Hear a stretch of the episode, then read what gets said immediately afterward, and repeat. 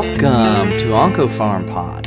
I'm your host, John Bossaer. I want to thank you for joining us. Uh, as a reminder, feel free to uh, to find us in the iTunes Store, rate us, review us, uh, leave a comment, let us know what you like, what you'd like to hear more of.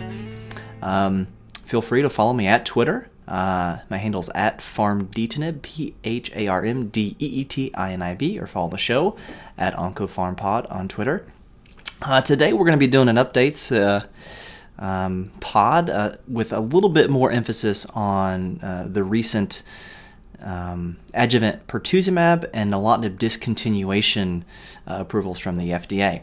So, you know, periodically we're going to do these. We're going to talk about, you know, the, the new things that have come out of the FB, FDA, not necessarily new drugs. If a new drug comes out, we'll, we'll try and drop a pod pretty quickly. So uh, I thought I was ready to leave for the holiday break. Thought I had everything was done. I thought the FDA and ODAC had set up shop for the year, uh, and they left uh, before uh, I left. They, there was a slew of uh, approvals and updates. So let's run through those real quick before we get into the two big ones, in my opinion. So on December nineteenth. Uh, regular approval was granted to cabozantinib for renal cell carcinoma, and this is first line treatment of RCC for cabozantinib. Also on December 19th, um, bosutinib was granted accelerated approval for the treatment of CML in the first line. It was already approved after that, but first line treatment bosutinib accelerated approval. On December 20th, regular approval was granted for adjuvant pertuzumab based on the APHINITY trial, and we're going to talk about that in a little bit of depth. Also on December 20th, uh, regular approval was granted to adjuvant nivolumab for melanoma. Now, in my opinion, this is probably the ideal setting for the use of immunotherapy, whether it PD1, PD-L1 inhibitors, and that's for a disease like melanoma that's relatively resistant traditional to traditional chemotherapy. And this approval's in the adjuvant setting, uh, really kind of meaning two things: one, melanoma with lymph node involvement, or metastatic disease that's been completely resected, so a metastatectomy. Um, based on what we think about immunotherapy, it should work best in a disease with a low burden, uh, low tumor burden. So that would be following resection or or not very much disease there. So that makes a lot of sense, uh, and we could probably do a whole pod on that, uh, a whole series of podcasts on uh, on melanoma really going forward. Um, but that was December twentieth. The following day, it was a busy week here for the FDA at the end of December. December 21st, uh, regular approval to hydroxyurea uh, for pediatric patients uh, with sickle cell disease to decrease painful crises for those two plus. Um, and again, this is all coming from the, the basically the HEMONC approval, so you also get a benign hematologic indication thrown in here. And on December 22nd, the label for nilotinib was updated to include criteria for discontinuing uh, the drug for patients with CML. We're going to talk about that one in a little bit more depth as well. So let's come back to uh, pertuzumab. So pertuzumab was first approved by the FDA in 2002, and this was for metastatic breast cancer in combination with trastuzumab and docetaxel. So pertuzumab by itself really doesn't have single agent activity. Uh, it's used with trastuzumab. They bind to diff- different epitopes of HER2. Uh, and we know that dual HER2 treatment is better than single HER2 treatment. A lot of exciting data in the last five to 10 years uh, demonstrating that. That was 2002, the initial approval of pertuzumab for metastatic breast cancer. In 2013, pertuzumab was granted accelerated approval for neoadjuvant treatment in combination with chemotherapy. And that's based off pathologic complete response rate. So neoadjuvant chemo is chemo given prior to surgery pathologic complete response rate is after the chemo is given, the, the surgeon goes in and, and removes the tissue. They can't find any breast cancer there uh, in what's been removed. That's a pathologic complete response rate. So that was the endpoint for the accelerated approval for neoadjuvant for pertuzumab. This approval is for for the adjuvant treatment that also uh, the FDA, say, FDA says fulfills the criteria for the accelerated approval for neoadjuvant. So now we've got pertuzumab for neoadjuvant, adjuvant, and metastatic treatment. And this is based on the APHINITY trial by von Minckwitz, or maybe it's von Minckwitz, uh, New England Journal of Medicine 2017, uh, published online first in June, um, in print in July. So these were HER2 positive patients, and these were defined as an IHC or immunohipa- um, immunohistochemia histocompatibility, uh, 3 plus, and uh, 10% or more of the immunoreactive cells, or ERB-B2 amplification. ERB-B2 is the gene that encodes uh, HER2. So HER2 positive patients that had local excision of their disease. So they had to meet those criteria. HER2 had to have surgery, and they had to either be node positive, that was one cohort, node negative, but a tumor size of more than one centimeter, or no negative with a tumor size of half to one centimeter, plus one high risk criteria. And those high risk criteria were uh, g- nuclear grade three, so uh, highly aggressive, poorly differentiated grade, uh, ER or PR negative, and then age less than 35. So you had three different cohorts. Now, partway through the, the study, they amended the protocol to cease accrual of node negative patients, and they said that this was to ensure that they had the pre expected number of node positive and node negative patients. So here are patients, they're randomized to chemotherapy uh, plus trastuzumab or chemotherapy plus the combination of trastuzumab plus pertuzumab. And the chemotherapy uh, was um, one of three regimens. So it was 5FU, an anthracycline, and cyclophosphamide, followed by a taxane. Uh, anthracycline, cyclophosphamide by themselves without the without the F uh, without the 5FU, followed by a taxane, or docetaxel and carboplatin.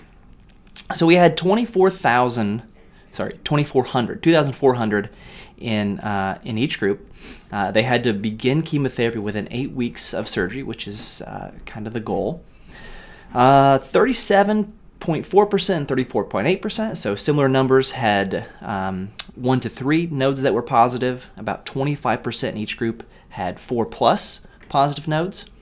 Uh, overall, 78.1% and 77.7%. So, pretty similar numbers here in our baseline demographics received an anthracycline based regimen. So, that would include FAC, followed by um, uh, taxane or AC followed by taxane. And then 22% basically in each group received docetaxel and carboplatin. And most of these patients were ER or PR positive, uh, about 64% each group. Uh, both the mean and the median age in these groups were 51 years. So, when the mean and median are the same age or the same, that suggests that we have a fairly normally distributed patient population. All right, so those are our patients. They're pretty standard HER2 positive patients. Um, and this study has has more node positive patients than maybe you would see. In other studies again because they stopped accrual of node negative. And they did have some strict criteria for node negative patients. And that kind of makes sense. If you're going to see a benefit it's probably going to be in a harder to treat disease state because chemotherapy plus trastuzumab for these patients does pretty well. Uh, the primary endpoint in this study was uh, invasive disease-free survival uh, as assessed by a stratified log rank test uh, with a p-value pre-specified alpha of less than 0.05. So invasive disease-free survival uh, and an invasive disease-free survival event would be invasive breast cancer on the same side as the original breast cancer, so ipsilateral invasive recurrence. Um, same side local regional disease, so say uh, chest wall recurrence by itself or, or, or disease recurrence in a lymph node right there on the same side. Uh, distant disease of any kind of breast cancer, uh, invasive breast cancer on the other breast, so contralateral uh, disease, or death from any cause. So, invasive disease free survival, I call this IDFS. That was the primary endpoint. So, they uh, had expected uh, in their statistical analysis section, they talk about what they expected from the placebo group. Remember, so this was chemo and trastuzumab. They expected those folks to have a three year invasive d- disease free survival rate of 89.2%, so just under 90%. What they saw in the placebo group was a little bit higher than that at 93.2%, and the um, the pertuzumab group had invasive disease-free survival of 94.1%. That yielded, and this is the primary endpoint, a hazard ratio of 0.81 with a confidence interval of 0.66 to 1.00. So our confidence interval touches 1, and this p-value uh, is stated as 0.045, so just barely under 5%, but the confidence interval does cross 1, and this is an absolute difference of less than 1% in three year invasive disease free survival. And we're not going to see overall survival mature for a long time uh, with this study. So, a minor difference here in the overall population. If you look at the node positive patients, you see an invasive disease-free survival rate of 92% with pertuzumab, 90.2% with placebo. Uh, that's statistically significant. Uh, that's a that's a larger magnitude of benefit for our node-positive patients. Um, there also appears to be a benefit for hormone-negative patients, but that was not statistically significant. Uh, p of 0.08. So this appears to be uh, pertuzumab adds a little bit uh, on top of adjuvant trastuzumab. Let's look at the toxicity criteria here. So grade three, or the, the uh, not criteria, uh, our safety uh, results. So grade three diarrhea. So this would be diarrhea. Grade three diarrhea be the diarrhea that lands you in the hospital, basically. It's a simple way to think of our grading. Grade three gets you in the hospital. Grade four gets you the ICU. Grade five would be uh, would be a fatal adverse effect. So grade 3 diarrhea, 9.8% in the pertuzumab group and 3.7% in the placebo group. And there's a little bias here in the reporting of the safety endpoints, which I'll touch on a second. Primary cardiac event, 0.7%, so low number, less, 1 point, less than 1%. 0.7% in pertuzumab, 0.2% placebo. Uh, New York Heart Association New York Heart Association class 3 or 4 heart failure and a more than 10% decrease in ejection fraction to below 50%. This is going to sound bad. Three times more likely in the pertuzumab group, at 0.6% comp- compared to 0.2%. So, um, one of the helpful things whenever you're evaluating a study, especially if it's published in a big, uh, reputable journal like the New England Journal of Medicine, Lancet, is when that is published in print, there usually will be an accompanying editorial um, to uh, by an expert in the field to give you you know the expert's opinion uh, and evaluation it, which is helpful if you're someone like me who's kind of an oncology generalist that that works with patients with acute leukemia, chronic leukemias, all solid tumors. Um, hard for me to be an expert in just breast cancer, so it's useful to hear this from others. So, this accompanying editorial uh, by Kathy D. Miller uh, it's called Questioning Our Affinity for More. Um, so, talking about efficacy, and I'm, I'm, quoting here the addition of pertuzumab resulted in an absolute 0.9% percentage point lower rate of recurrence or death at three years. Although the absolute benefit was larger in patients with lymph node improvement, even those uh, even in these patients, the rate of invasive disease-free survival was a mere 1.8 percentage points lower in the pertuzumab group than placebo. So she's not terribly impressed with the efficacy here. Although there is benefit, uh, it's just a small benefit. Uh, getting on to the toxicity, though, here the investigators, and I'm quoting again, here the investigators present a biased analysis. Toxic effects were reported in the entirety for all patients randomly assigned to receive placebo, but only for the patients in the pertuzumab group who actually received pertuzumab. Cardiac toxic events during anthracycline therapy that precluded the administration of any HER2 targeted treatment are included in the analysis of the placebo group, but excluded from the analysis of the pertuzumab group. So, what's happening here is everybody in the placebo group is reported in the safety analysis. Only those who went through the chemotherapy and then also went on to receive pertuzumab are included in the safety analysis of pertuzumab. So let's say you have two patients randomized, one to the pertuzumab group, one to the placebo group. They both have a big drop in their EF during chemotherapy, prior to the monoclonal antibody administration, right? So remember, they're basically, most of these patients got AC followed by a taxane in combination with the uh, HER2 targeted therapy.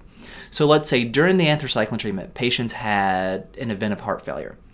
Well, those patients would not go on to receive monoclonal antibodies targeting HER2.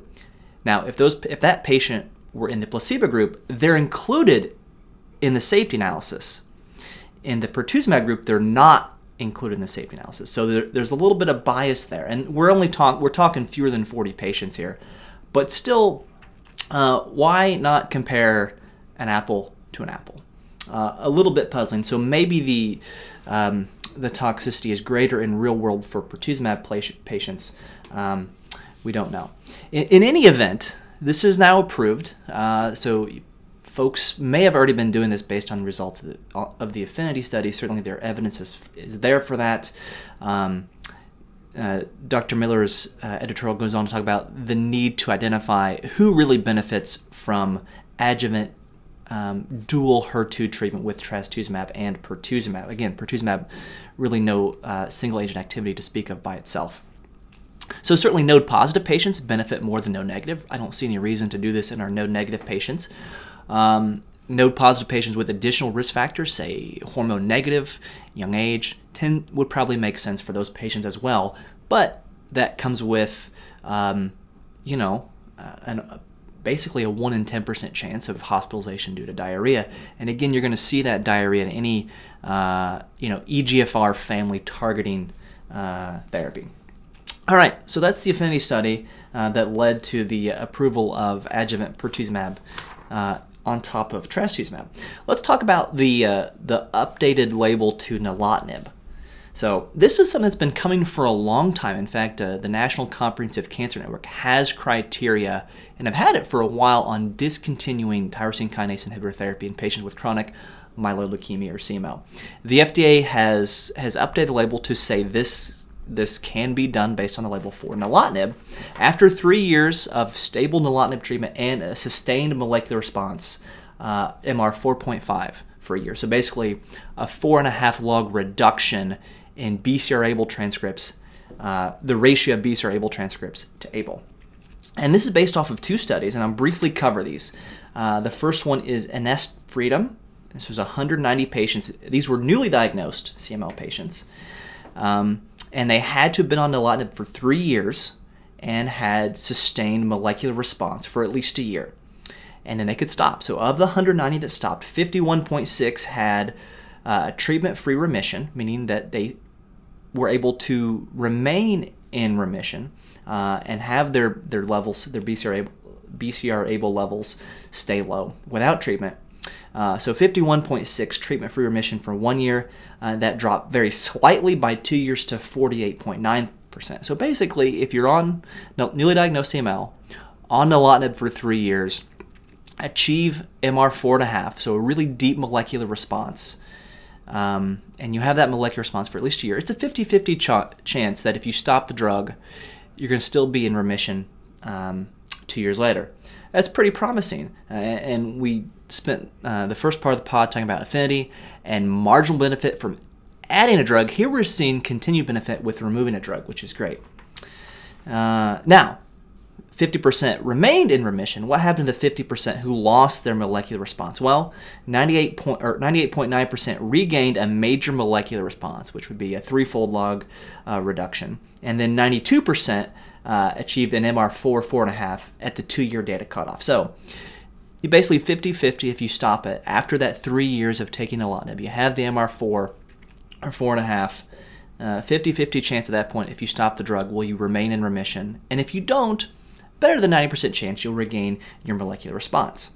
Uh, the other study for this approval was the ENESTop, which was 126 patients who had received nilotinib for three years after switching from imatinib. So these patients had some issues with imatinib, uh, whether it be intolerance or some sort of issue, um, not you know basically uh, whatever it would be. So three years in nilotinib.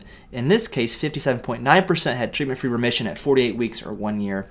53.2% at two years. So again, right there around that 50-50 mark. And of the, the 50% who did not maintain remission after nilotinib discontinuation, 92.9% regained either MR4 or molecular response 4.5.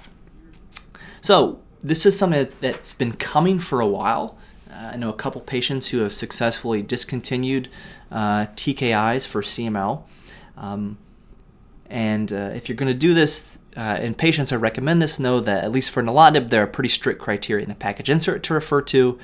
Um, off-label discontinuation is uh, is worth discussing. And before you would do that, I would encourage you to go to the, the National Comprehensive Cancer Network or the NCCN CML guidelines and, and, look at the, the criteria they have for discontinuation of TKI therapy. There are a couple things to think about. One is the patient a candidate for TKI discontinuation. So, have um, they been consistent in having their levels drawn? Um, continually taking it for at least two years uh, in general. The nilotinib uh, uh, label is for three years. And then second, what are the, the monitoring criteria that you have to follow thereafter to reinstitute your TKI if they lose their uh, molecular response. So, that's our pod for today. Uh, I hope t- 2018 is off to a great start for all of you, and we will talk to you later down the road. Happy trails!